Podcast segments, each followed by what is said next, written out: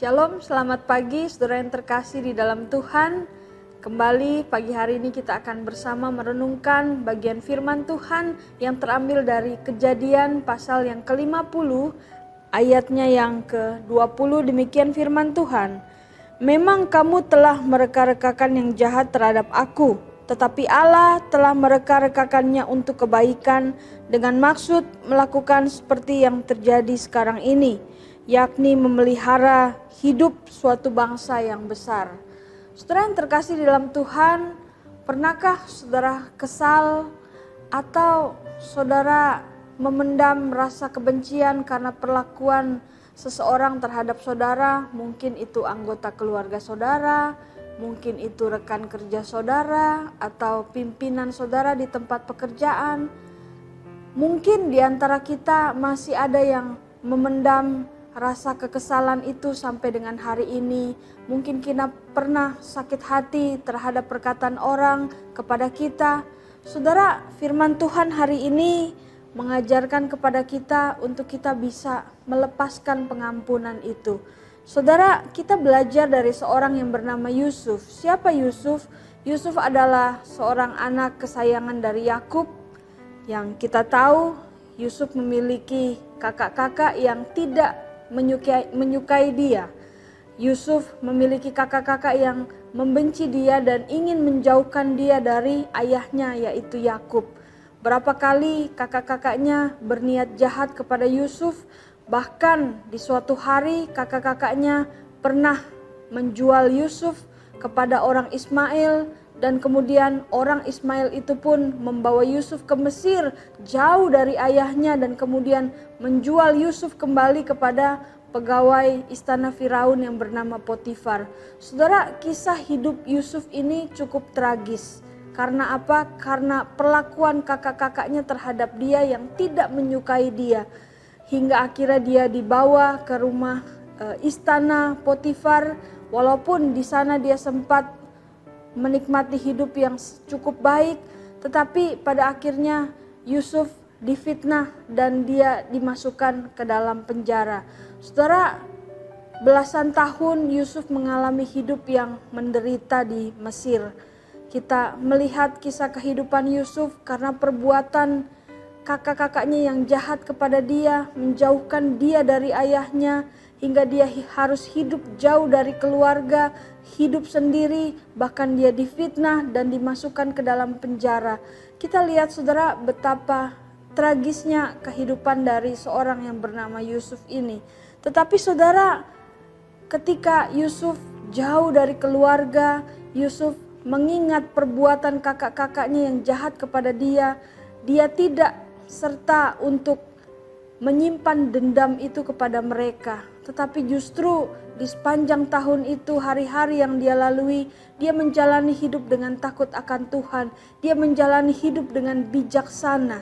Saudara, bahkan kebencian itu pun, walaupun dia tidak bisa melupakan apa yang telah mereka lakukan terhadap Yusuf, tetapi dia sudah melepaskan pengampunan itu bagi mereka yang sudah jahat terhadap Yusuf. Hingga pada akhirnya saudara yang kita tahu bahwa Yusuf hidup dengan bijaksana bahkan sampai ia dapat menafsirkan mimpi Firaun mengenai kelaparan dan kelimpahan yang akan terjadi di tanah Mesir. Lewat penafsiran mimpi itulah dia mengatakan kepada Raja Firaun bahwa Mesir harus uh, mempersiapkan diri memasuki tahun-tahun kelaparan yang akan mereka hadapi. Nah, saudara, dan ketika itu karena Yusuf mampu menafsirkan mimpi raja, maka apa yang terjadi bahwa Mesir tidak mengalami kelaparan.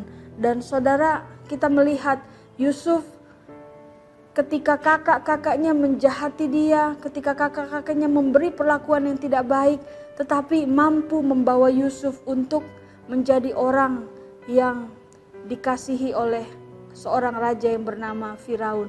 Bahkan kita melihat bahwa Yusuf menjadi orang nomor dua di tanah Mesir. Karena apa? Karena hidupnya yang bijaksana. Karena dia menjalani hidup dengan takut akan Tuhan. Sakit hatinya tidak ia bawa tetapi ia melepaskan pengampunan itu sehingga dia bisa melihat gambaran besar rencana Tuhan atas kehidupan dia. Kalau kita lihat saudara bahwa ketika bencana kelaparan itu datang, maka saudara-saudara Yusuf datang ke Mesir untuk meminta pertolongan. Dan ketika Firaun mendengar bahwa saudara-saudara Yusuf datang, Firaun meminta agar mereka semua dan juga Yakub ayah dari Yusuf itu untuk pindah ke Mesir dan memberi hadiah tanah yang paling bagus untuk didiami. Saudara, ketika melihat kisah kehidupan dari seorang yang bernama Yusuf, Yusuf sadar dengan penderitaan yang pernah dia lewati karena perlakuan jahat kakak-kakaknya kepada dia, ternyata dia melihat bahwa Tuhan membuatnya menjadi seorang utusan Tuhan untuk menyelamatkan bangsa Israel dari masa kelaparan. Sehingga betullah yang dikatakan oleh Yusuf kepada kakak-kakaknya itu bahwa memang kamu telah mereka-rekakan yang jahat kepadaku tetapi Allah mereka-rekakan yang baik untuk aku kata Yusuf. Saudara, dalam kisah firman Tuhan hari ini kita belajar, pernahkah saudara menyimpan kekesalan kepada orang, mungkin perkataan orang terhadap kita, mungkin perlakuan orang yang tidak menyenangkan kepada kita. Apakah kita masih menyimpan dendam itu kepada mereka yang sudah menyakiti kita? Saudara, sama dengan Yusuf, kalau dia tidak hidup dengan pengampunan, dia tidak akan melihat gambaran besar rencana Tuhan atas hidup dia. Justru dia akan hidup di dalam kepahitan. Tetapi Yusuf hidup di dalam pengampunan. Dia melepaskan pengampunan itu sehingga dia menerima apa rencana Tuhan yang terbaik buat hidup dia. Seperti firman Tuhan mengatakan, Allah turut bekerja melalui kehidupan kita. Dia tahu yang terbaik apa apa buat kehidupan kita, Saudara. Oleh karena itu, sekalipun jalan kehidupan kita pahit, jalan kehidupan kita tidak mulus, bahkan banyak orang-orang yang mungkin berniat jahat kepada kita, saudara. Mari serahkan mereka kepada Tuhan, lepaskan pengampunan itu, sehingga kita bisa melihat gambaran besar Tuhan atas rencana hidup kita yang indah. Amin.